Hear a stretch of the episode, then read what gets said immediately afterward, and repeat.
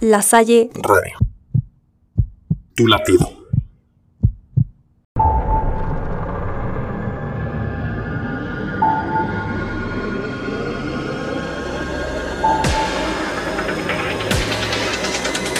Hoy tripulantes y bienvenidos al submarino americano.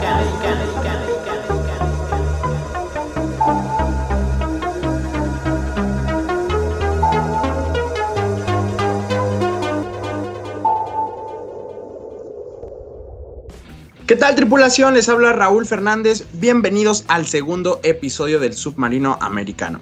En esta ocasión platicaremos un poquito de lo acontecido en el Super Bowl y también sobre las noticias más relevantes de la NBA.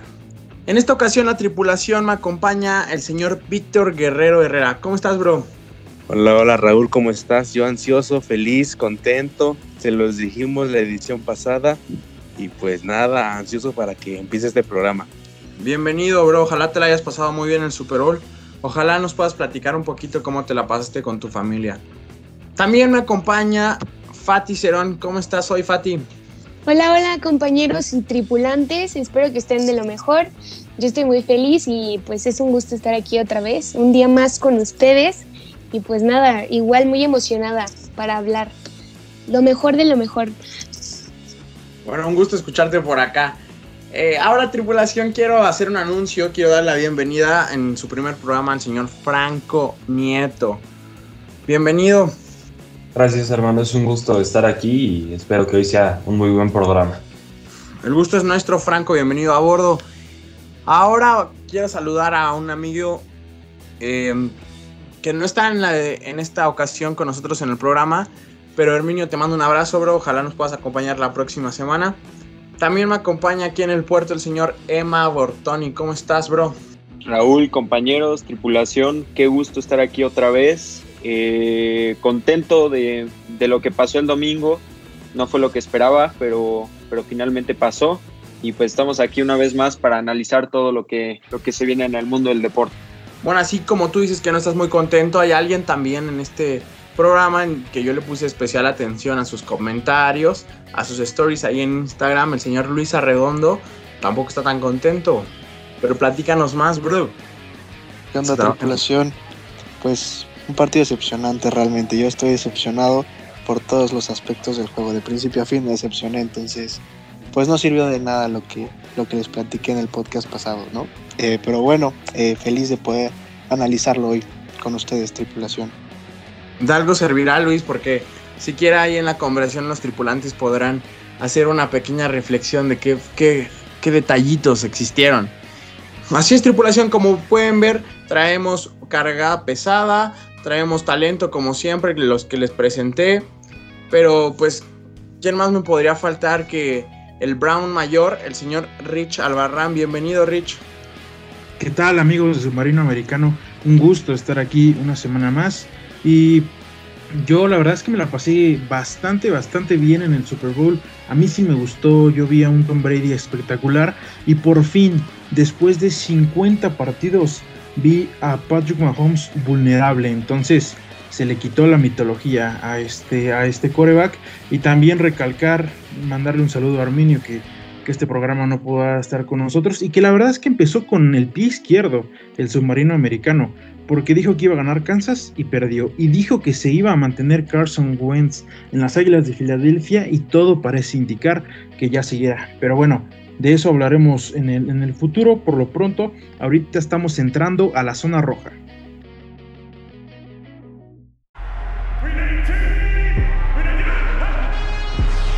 Estamos entrando a la zona roja.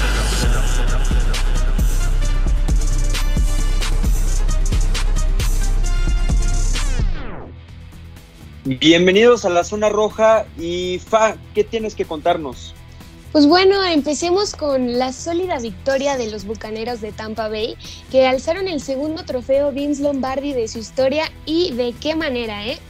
Celebrándolo en su casa, el Raymond James Stadium, por un resultado de 31 a 9 en contra de los irreconocibles jefes de Kansas City, los cuales pues se convirtieron en el tercer equipo en toda la historia de la liga que no consigue ningún touchdown. Y bueno, tripulantes, tras el contundente resultado, ¿ustedes creen que Patrick Mahomes siga siendo el próximo gran coreback o que simplemente fue un destello de la temporada pasada? Estimado Franco, ¿por qué no te estrenas con este argumento, por favor? Pues mira, primero, antes que nada, este, quiero comentar que yo estoy igualmente decepcionado por lo que fue el partido del domingo pasado. Me parece que que si bien no fue un partido que quedó a deber, porque hubo puntos, hubo jugadas bastante entretenidas y en general pudo ser un buen juego para el espectador promedio, creo que eh, la falta de una línea ofensiva completa afectó drásticamente el, desempeño de Patrick Mahomes. Juzgar si puede ser una, una estrella o no para el futuro por este juego es un error. Yo la verdad creo que sí puede ser el próximo gran quarterback de la NFL y que va a crecer muchísimo mientras se siga manteniendo una franquicia competitiva y con un entrenador como Andy Reid. A mí, a mí me parece, la verdad, con todo respeto, que este es un tema que, ni siquiera debemos de, debemos de mencionar. Yo no tengo ninguna duda de, que Patrick Mahomes es el coreback del futuro y de que es la cara de esta liga. Le faltó línea ofensiva, como comenta Franco, y también los pases que dejaron ir sus receptores es un escándalo de verdad. Y la manera en la que este coreback fue presionado durante todo el partido y cómo pudo deshacerse del balón es un completo espectáculo. O sea, yo no tengo, yo no tengo ninguna duda. Mahomes tuvo un partidazo. La mala tarde fue de la línea ofensiva y de los receptores, por supuesto. Completamente de acuerdo contigo, Ricardo. La verdad es que todo lo que se vio el partido del domingo fue un Kansas desequilibrado, una, una ofensiva que quizás no fue la que se, la que se buscaba.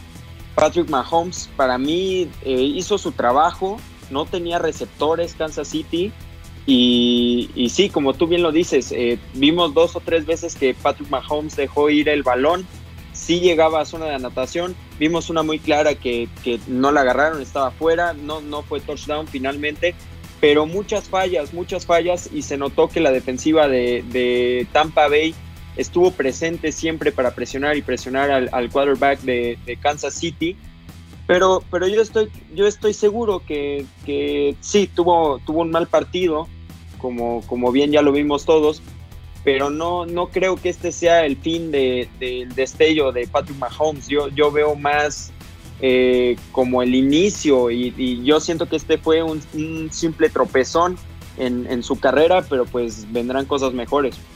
Como pueden ver, este argumento yo creo que es unánime en esta mesa y yo creo que estamos repletos de personas coherentes. Entonces sí, yo también voy con la idea de que Patrick Mahomes es el futuro de la liga y estoy tan convencido que, que de verdad eh, estoy armándome un cuadro ahí que les compartiré tripulación para que conozcan cuánto admiro y aprecio el estilo de juego de Patrick Mahomes. Fati, ¿qué más tenemos aquí en la mesa? Bueno, pues sigamos con que dentro de las figuras del partido no podía faltar el MVP de la final, la leyenda viviente Tom Brady, el cual consiguió su séptimo anillo, superando de esta manera los títulos totales de cada una de las franquicias existentes de la liga. Un hecho totalmente inédito, así que, o sea, yo les pregunto, ¿existirá algún jugador que logre igualar los números de Brady? Pues yo creo que bien lo comentábamos el programa pasado, todos estábamos de acuerdo en que si Tom Brady era el ganador de ese partido iba a ser historia y así fue. Eh, yo en lo personal no veía que Tampa Bay fuera el ganador del Super Bowl 55, pero eso fue lo que pasó y se demostró en el campo y Brady hizo lo que tuvo que hacer y la verdad es que no decepcionó. Estoy de acuerdo con que, con que sí, este, quizás no fue el partido de Kansas City, pero estamos viendo, como bien dice Fa, a la leyenda viviente de, la NFL, consiguió el triunfo que, todos esperaban, algunos, y, pues más que nada, qué bueno que, esto se logró. Y sobre todo su edad, ¿no? O sea, creo que es bastante, bastante meritorio adaptarse a un nuevo sistema, tener un nuevo equipo y en tu primer año lograr lo que nadie creía que ibas a lograr. Yo creo que ni siquiera el aficionado más optimista de Tampa Bay esta temporada que llegó a comprar un boleto al Super Bowl lo hizo con tanta fe para ver lo que pasó el domingo. De acuerdo, a mí, me parece que esto es historia pura y el hecho de que, de que alguien lo pueda igualar, pues tendríamos que esperarnos como mínimo una década para siquiera poder, poder presenciar eso. Pero, pero a ver, yo quisiera, quisiera comentar algo. Se habla mucho de los siete títulos de Brady, se habla mucho de las 10 de los 10 Super Bowls en los que ha estado, pero no es el primer coreback que ha logrado 10 finales de la NFL. En los 50 Otto Graham, coreback de los Cleveland Browns, llegó a 10 finales de manera consecutiva. Entonces hay que agarrar un poco la enciclopedia y, el almanaque y, conocer a esta gran figura del fútbol americano que también llegó a 10 finales y que igual ganó 7. Entonces yo lo dejo ahí sobre la mesa, yo sé que no estamos hablando de eso, pero me pareció relevante mencionarlo. Oye, pero se agradece, Richard, neta, qué forma de, de enriquecer este episodio. Además, a mí me gustaría hacer una reflexión. El comentario de Fad iniciaba con el MVP. Eh, en esta ocasión, yo estoy totalmente en desacuerdo con que se lo hayan dado a Brady. Digo, eh, ningún miembro de la defensiva destacó tanto como para dárselo a él, pero si existiera un premio que se podría otorgar en conjunto, me encantaría que se le hubiera llevado la línea defensiva de, de los Bucaneros. La verdad es que una manera de presionar, yo no me la creía era aplastante el dominio que ejercieron sobre los Chiefs. Yo estoy totalmente de acuerdo contigo, eh, Raúl. Este, si este premio se lo pudiéramos dar eh, a una unidad, se la daríamos totalmente a la defensiva. Evidentemente, pues la ofensiva es la que más vende y Tom Brady pues mostró eh, sus 20 años de experiencia. No es por desacreditarlo, pero mostró 20 años de experiencia, ubicó los duelos favorables que tenían con sus receptores contra la defensiva de los Chiefs y atacó perfectamente, ¿no? Algunos castigos ahí sospechosos, pero pues al final de, todo mostró sus años de experiencia. Y bueno, la defensa impresionante, ¿no? De principio a fin dominaron a los Chiefs. Eh, aparte, como que los desestabilizaron totalmente mentalmente, eh, porque eh, por la forma en que los ajustaron, ¿no? De principio a fin los ajustaron bastante bien y yo creo que pues eso confundió bastante a los Chiefs, ¿no? Irse a la mitad sin un touchdown con solo 6 puntos y 21 en contra. Yo creo que ese fue un gran factor que bueno, desestabilizó mentalmente a la ofensiva de Eric Bienemy, de Patrick Mahomes y los receptores, ¿no? Claro que al final de la noche yo, yo creo que, y todos estaremos de acuerdo en que Tom Brady tenía que ganar todo y era el colmo si no le daban el MVP del partido a Tom Brady. Eh, lo que sí hay que destacar es que sí, como ustedes dicen, la defensiva se lleva un mérito también, pero pues finalmente, bueno, esa fue la decisión que se tomó se esperaba y, pues nada más que decir, la neta es que, pues sí, se esperaba que Tom Brady diera, diera un muy buen partido. Y la verdad, comentando un poquito lo que mencionaba Luis de los castigos, yo creo que sí fue un gran, gran, gran factor en cómo terminó sucediendo el partido, el que hayan tenido tanto, tanta penalización los Chiefs. Y en lo personal, algunos de ellos creo que sin justificación una de las interferencias que se marcan en la primera jugada, que creo que posteriormente se daría la segunda anotación en Tampa, en mi opinión no era. Y creo que así hubo dos o tres castigos que injustamente se le marcaron a los Chiefs y que al final terminan condicionando mucho el resultado. Totalmente, va a haber eh, entre receptores y corners va a haber un contacto eh, constante y pues hay que dejarlos jugar y más en un partido de, de, esta magnitud, ¿no? Entonces creo que en algunos aspectos los árbitros sí se vieron muy a favor de Tampa, pero no es eh, un factor que, o sea, no es para dárselo o desacreditárselo a Brady, ¿no? Bien dicen que no hagas cosas buenas que parezcan malas. O sea, al final de cuentas, si hay contacto y si está rozando y el árbitro está a cierta distancia, pues le va a salir esta inercia de lanzar el pañuelo. Y si todos estaban seguros de que no eran castigos o de que eran castigos que se pudieran quitar, pues ¿por qué no los retaron? Sí, y muchos especulaba también por la reputación que lleva Brady y el escándalo de los balones desinflados y, todo ese rollo, que los árbitros estaban del lado de Tom Brady. Entonces, pues sí, eh, algunos castigos que quizás eran injustificados y, pues la verdad es que yo, yo, yo veo muy, muy difícil que pueda llegar a ser un tema ahí de que sí, el árbitro está a favor de Tom Brady y todo ese rollo, pero pues finalmente digamos que tiene cola que le pisen Tom Brady. Esto muy me bien generó una espinita porque además en la transmisión pasan a Tom Brady con el con el, con el jefe de árbitros, pero o sea, no sé, me generó una espinita, no creo que que haya sido relevante, pero ahí pasan en la transmisión cómo están hablando, pero no creo que haya eh, repercutido posteriormente o en los castigos, eh, haya sido eso, pero ahí lo pasan eh, y no sé si, si tenga algo que ver, ¿no? Pero sí suena el río es porque agua lleva. Sí, claro, bien comentan que hubo, hubieron dos factores para empezar, ¿no? Vamos a desmenuzar este punto. Para empezar, estuvieron, la, como bien lo dijiste Luis, las palabras, ¿no? De Matthew con Tom Brady, se vio pues, todo el partido, ¿no? Igual, obviamente, no vamos a ver qué dice. Chance después en, eh, en, eh, en, NFL Network este, aparece qué se dijeron o qué no se dijeron. O ya no, saber, no sabremos nunca, ¿no? Esa es una. Y obviamente sí influye, ¿no? O sea, desconsiderar una defensa de Kansas.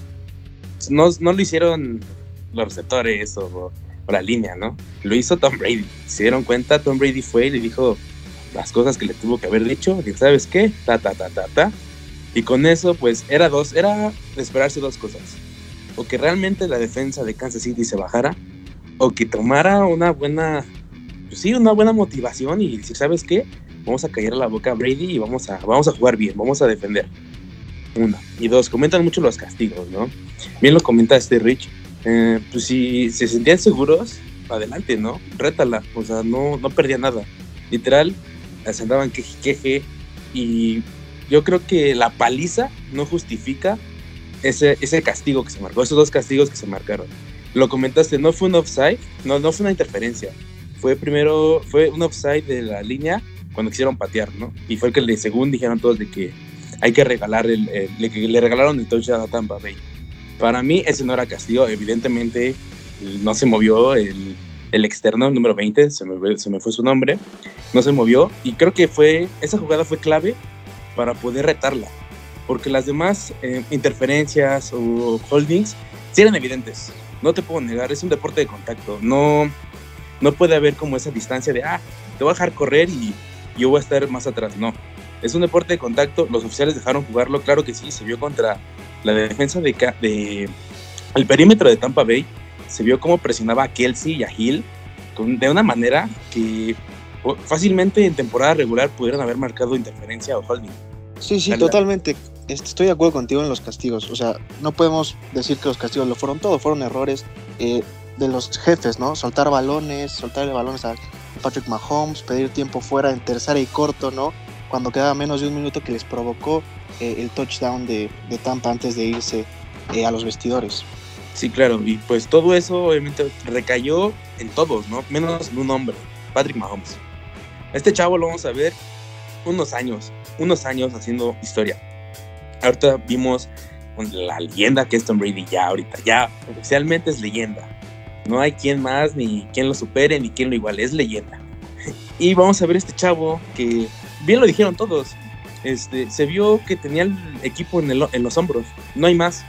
Eh, su línea ofensiva decidió pues eh, bajar la guardia, obviamente con la ausencia de un dinero ofensivo, pues sí, marca la diferencia, se vio en el partido. Y igual los receptores no sé con qué mentalidad iban. O sea, no sé si iban al Super Bowl o iban a jugar tocho. O sea, porque los pases eran en las manos. Y muy bien lo dijo un coach, balón tocado es balón agarrado. Sí, y como bien comentas, eh, la verdad es que yo, yo sí siento que quedaron a deber mucho los receptores. Eh, los balones que llegaban literalmente chocaban contra los guantes y, y se caían al suelo no había continuidad en las jugadas y quizás eso fue lo que le salió mal, lo que le quedó a deber a, la, ofensiva a Mahomes y pues lamentablemente este fue el resultado que se refleja. No fue un Kansas City que trabajó bien las cosas, no fue el Kansas City que vimos en la, en la temporada, no fue Kansas City que vimos en los playoffs, entonces pues nos queda, nos queda dejar el resultado como, como está y ya veremos qué depara para la próxima temporada a Kansas City. Pero bueno, Fa, ¿qué, ¿qué, más tienes para nosotros? Bueno, pues por si pareciera poco, tras este triunfo en la final, Brady se coronaría campeón con dos equipos distintos, hecho que solo había logrado Peyton Manning, el cual encabezará la clase 2021 del Salón de la Fama. Y por otro lado, Bruce Arians se convirtió en el entrenador en jefe más veterano en ganar un super tazón, lográndolo a la edad de nada más y nada menos que 68 años y 127 días. Y bueno, sin duda alguna, un partido que más allá del resultado nos dejó una serie de récords increíbles. ¿O qué dicen ustedes? Bien lo comentas, Juan, ¿no? Eh, Peyton Manning tenía ya como el récord, si lo quieren decir así, de, de, llevarle dos títulos a dos diferentes equipos. En esta ocasión Brady se lo lleva. Creo que fue más que evidente desde el primer cuarto. Y igual, hablando del head coach, creo que nos puede también dar a entender que el que persevera alcanza, ¿no? Y también dejar que tus jugadores no sean tus jugadores, sino también sean parte de el staff, parte de coach, parte de todo, y se pueden lograr grandes cosas, ya que temporadas pasadas no tiraban ni tres pesos por los botaneros. Exactamente, y como bien comentas, Vic, eh, es una campaña muy buena para los Bucaneros, sin duda una temporada inolvidable por la llegada de Brady, por la perseverancia, como tú lo comentas, eh, que quizás no era un equipo reconocido en temporadas anteriores en la, en la NFL y se está regresando al mapa, no solo por Brady, sino por el mérito, por el Super Bowl, por tener un Super Bowl en tu casa. Eh, son muchos los factores que se reunieron, que se juntaron y como, como dice Falo de Peyton Manning, la verdad es que todos sabemos qué, jugador es, sabemos que es una figura importante eh, en la NFL y pues el, mérito que tenía por darle a dos equipos diferentes un campeonato de Super Bowl, pues, pues ya quedó obsoleto porque yo Tom Brady a, arrebatarle el, el mérito que tenía como el único jugador en la NFL en conseguir eso. Bueno, así es, tripulación. Como pueden ver, eh, fue, un Super Bowl épico en algunos puntos, pero en cuestión de entretenimiento, muchos critican el que se quedó corto. Ahora bien, hay un factor en donde yo discutí con Ricardo que creía que podía poner en aprietos y solidificar de cierta forma a Kansas. Este era el caso de Españolo. No sé ustedes aquí en la mesa cómo hayan visto la actuación, las jugadas que mandó, pero a mi parecer también se queda corto. Hablando de récords, a mí me gustaría destacar muchísimo un jugador X que te mencioné, Ricardo. No sé si te acuerdas este, de quién estoy hablando. Te doy una pista. Sí, claro. A ver, dime, dime. En, el caso de la defensa de, Tampa Bay, porque en, en, del lado de Kansas habías dicho a este corredor defensivo, pero a quien mencionaste fue un defensivo de Tampa Bay que junto con todo, con toda su línea tuvo un grandísimo partido. Totalmente. Específicamente estoy hablando de Jason Pierre-Paul. El jugador de origen haitiano tiene un récord invicto en playoffs de NFL. Ese es uno de los récords con el que más me quedo, sobre todo por, por lo que aporta y la, cómo solidifica esta línea que vimos que le puso una presión impresionante y podría decir asfixiante.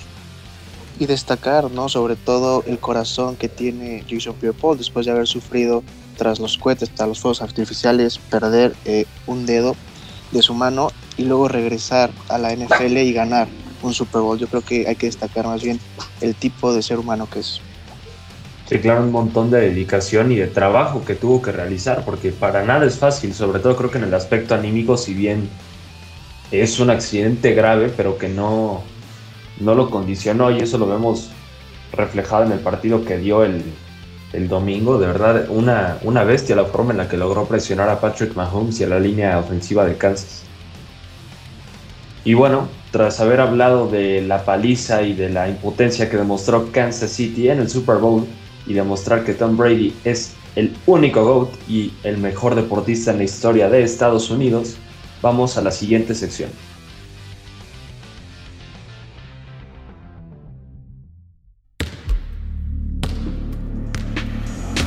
Pasamos ahora a Paul y Cuenta. Dejando de lado, dejando atrás el fútbol americano, dejando el Super Bowl, nos iríamos eh, con otra liga, una de las mejores ligas, la NBA, eh, a la sección Foul y Cuenta. Fati, ¿qué nos tienes para esta sección? Claro, pues vamos a empezar con el MVP más joven en la historia de la NBA. Ha cambiado de equipo y se ha confirmado el traspaso del nuevo base de los New York Knicks, Derrick Rose, el cual llega procedente de los Pistons de Detroit a cambio del jugador Dennis Smith Jr. y de futuras rondas del draft. Y bueno, todo esto recordando que Rose ya, vistió la camiseta de los Knicks en la temporada 2016 y 2017 eh, no sé, ustedes, ¿les parece un fichaje acertado para el equipo revelación de inicio de temporada? A mí, a mí en lo personal me parece que sí, que sí es un buen fichaje. Para empezar, me parece que es, es interesante que se reencuentre con Tom Thibodeau, con quien ya había tenido algunas buenas temporadas en Chicago, que es un jugador que viene promediando 14 puntos por partido y que está entrando a un equipo que se va a reconstruir para tratar de competir más alto en la NBA. Entonces, me parece que Derrick Rose está eh, obligado, por decirlo de alguna forma, a ser un referente dentro de este equipo y esperemos que pueda ver ese resultado reflejado en el juego de los, de los Knicks. De acuerdo, yo creo que es una pieza que sumará y, aportará muchísimo a este equipo de Nueva York que ha tenido unos años verdaderamente terribles, no, no dentro del campo, ni siquiera decisiones gerenciales que, que, han sepultado las posibilidades de este equipo. Ahora, yo no sé qué tan equipo revelación sea, la verdad. O sea, ni siquiera está dentro de los que al momento están clasificados a los playoffs, pero eso ya, ya podemos hablar más adelante. Entonces, pues yo creo que sí es un buen fichaje, pero también a qué costo. Bueno, nada más para decir que siento que es un buen fichaje, más no siento que vaya a haber repercusiones, no siento que a un corto plazo los vaya a llegar a llevar a algo grande, ¿no? Solo, solo quería decir eso. Sí, y aparte yo destaco que, que pues sí, el hecho de que los Knicks eh, enviaran al base Dennis Smith junto a una selección en segunda ronda de draft, pues la verdad es que es es muy muy interesante. Esperemos que este, este cambio de equipo le venga muy bien al jugador, que se sepa acomodar, que, que venga bien al equipo, que eso es lo más importante y que logre haber un cambio eh, que, que, pueda hacer una, una diferencia en la NBA. La verdad es que sus estadísticas no están para, para celebrar. O sea, por su naturaleza de posición, no se ve muy involucrado en el partido. En este arranque de temporada que ya llevamos antes partidos, tiene en promedio 23 minutos en este equipo de Detroit o su ex equipo de Detroit. Apenas 14 puntos, 2 rebotes y, 4 asistencias. Entonces es una producción bastante limitada el de este jugador que alguna vez llegó a ser MVP. Efectivamente, Rich, como tú dices, los números no están para celebrar. Pero lo que nos hace entablar esta conversación es precisamente el nombre, lo que significó en algún punto Derrick Rose. Apuntaba muy bien Luis, yo no creo que los lleve a grandes cosas tampoco. Es un fichaje que sí da, nos da de qué hablar, nos da esta noticia y nos presenta esta discusión por lo que podría llegar a ser si se reencontrara. Pero yo veo muy complicado que le dé cosas importantes a la franquicia. Además de eso, mm, me gustaría también ver qué tipo de apoyo y qué va a hacer dentro del vestidor para darle al Rocky y Manuel Quickly este plus. A mí me parece que por esa parte del trade también incluye ahí cierta jiribilla. Claro, y habrá que ver, como tú dices, Raúl, si esto es positivo para el equipo y cómo se acomoda. Ya que, pues sí, si, nos vamos al tiempo que ha pasado, quizás no volvamos a ver al jugador que fue el MVP más joven en 2011 con los Chicago Bulls pero, pero sin duda quizás podrá ser eh, algo que, que, vendrá a cambiar las cosas o que igual y viene a empeorarlas. Esperemos que no sea el caso, pero será muy interesante ver qué es lo que pasa. Es como Russell Westbrook en los Wizards. Ustedes ven a los Wizards en un lugar alto eh, en la NBA con Russell Westbrook, sinceramente. No, no, no solo con Russell Westbrook, no. Pasa lo mismo con, con Derrick Rose, ¿no? Y más que Russell Westbrook es mucho mejor que Derrick Rose en los últimos años. Entonces, yo creo que un jugador eh, y más de base no hace la diferencia en un equipo, ¿no? Claro que te va a ayudar en el vestidor, pero no creo que haga la diferencia. Bueno, tripulación, como pueden aquí en el submarino tenemos una postura también bastante clara sobre el tema. Eh, ahora, Fati, ¿qué más tenemos que discutir?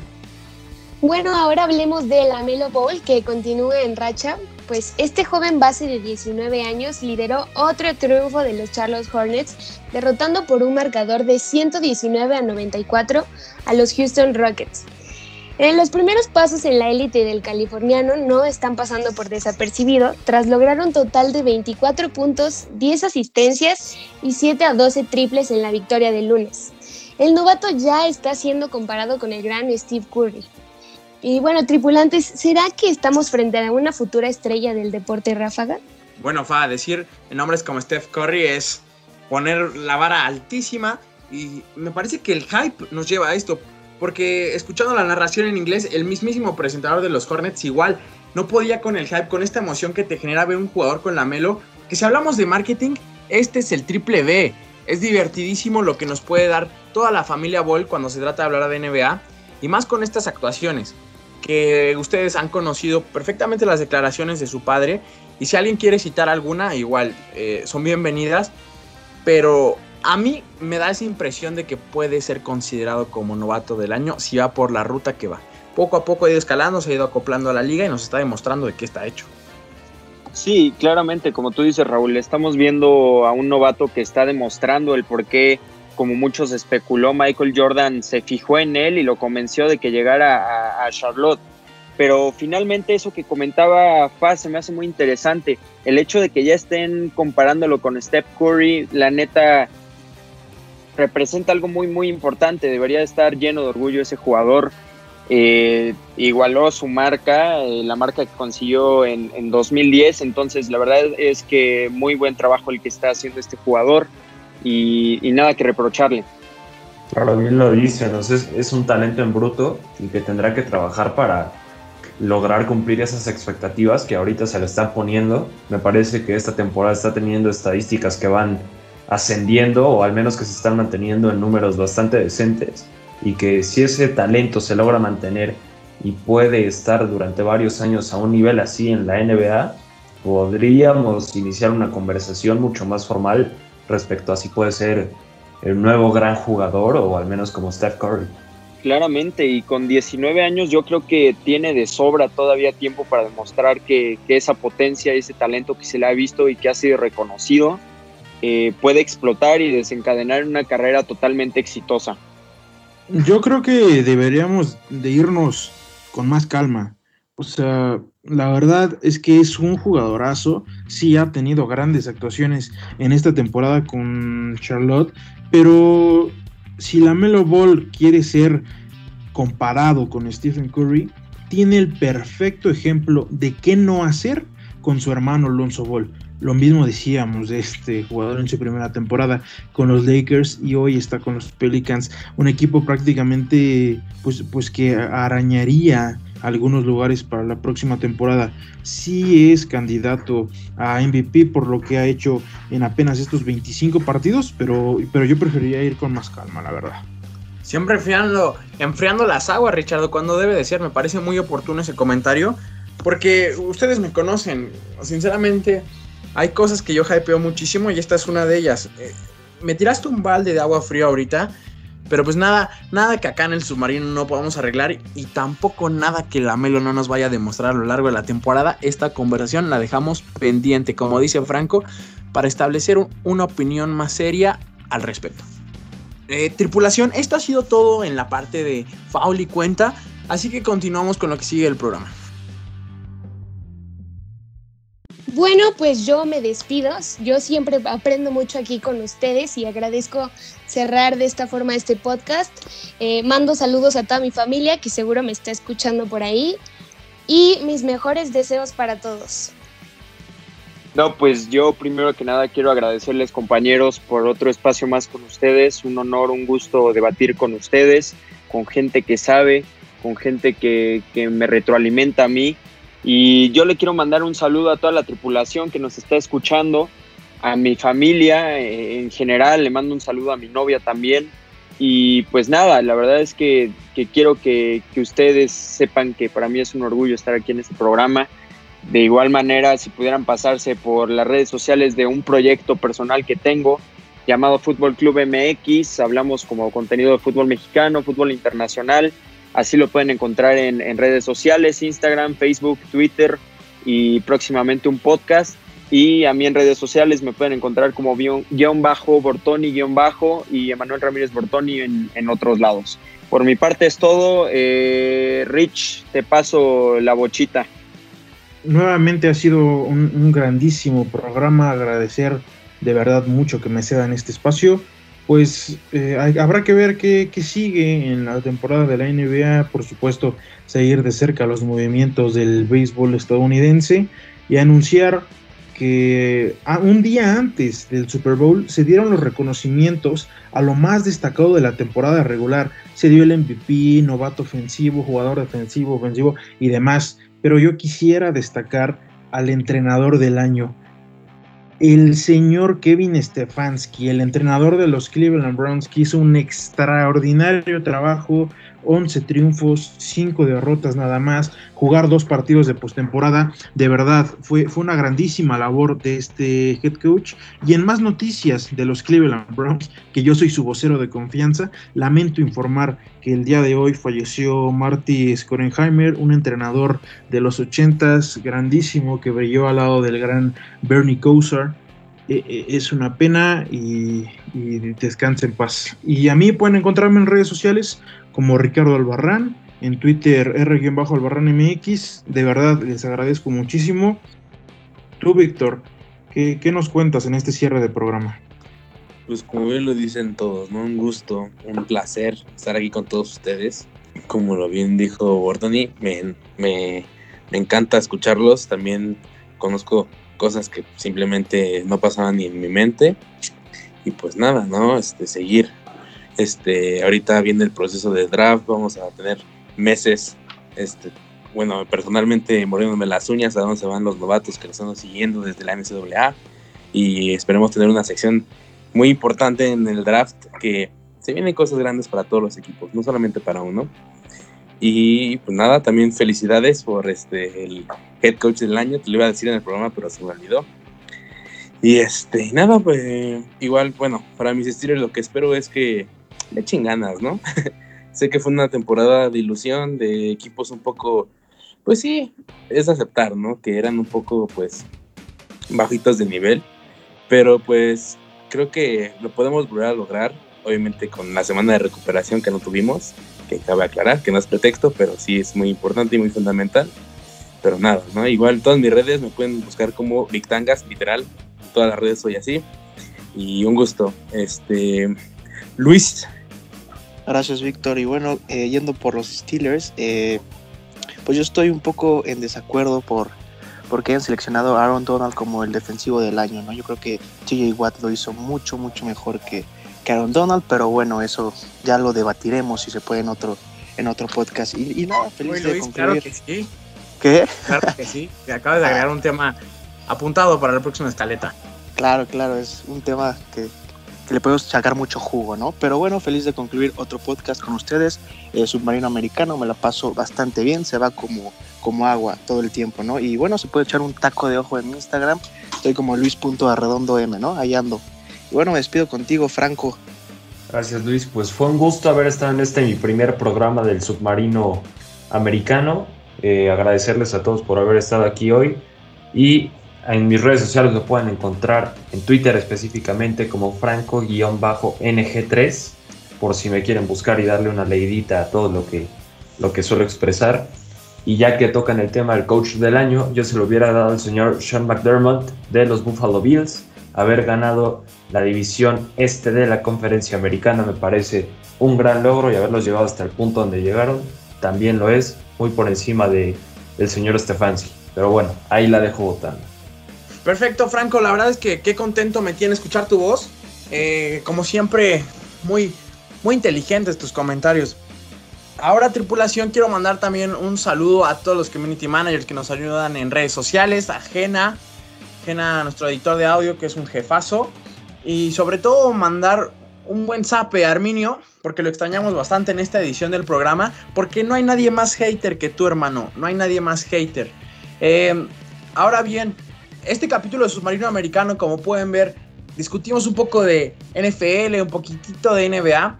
Se nos pueden ir las horas, pero vamos a tratar de agregar con mucho gusto la sección de, de béisbol, que igual ya se vienen temas que podremos discutir. Tripulación, yo les mando un abrazo, gracias por acompañarnos en este segundo episodio de Barco Deportivo. Soy Raúl Fernández y cómo me voy a ir sin darles las noticias del golf. Eh, ya que Bruce Kepka ganó el Phoenix Open y sobre todo destacar a Carlitos Ortiz, que quedó cuarto de la clasificación general y que se mete al top 50 global de golfistas en el planeta. Entonces, mucho ojito a este mexicano que está haciendo las cosas muy, muy bien. Nos vemos la próxima semana en Submarino Americano. Hasta la próxima tripulación.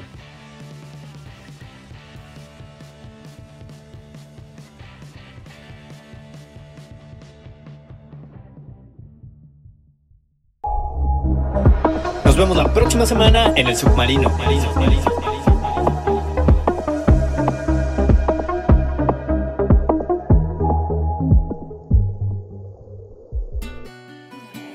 Submarino Americano es una producción de El Barco Deportivo. Encuéntranos en todas nuestras redes sociales como arroba barco deportivo.